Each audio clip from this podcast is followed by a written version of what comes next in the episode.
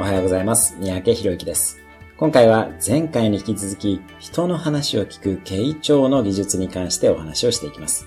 傾聴の第一段階は、自分の心の声を聞いている I レベルの傾聴、内的傾聴でした。次の段階があなたの言う U レベルの傾聴、集中的傾聴です。これは意識の焦点がしっかりと相手に行っている状態です。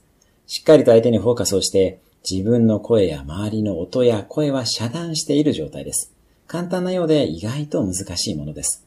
特に自分と違う意見を聞くときなどは、私たちはすぐに I レベルの内的傾聴に戻って相手を判断したりしてしまいます。つまり、この U レベルの集中的傾聴では相手の意見を判断しません。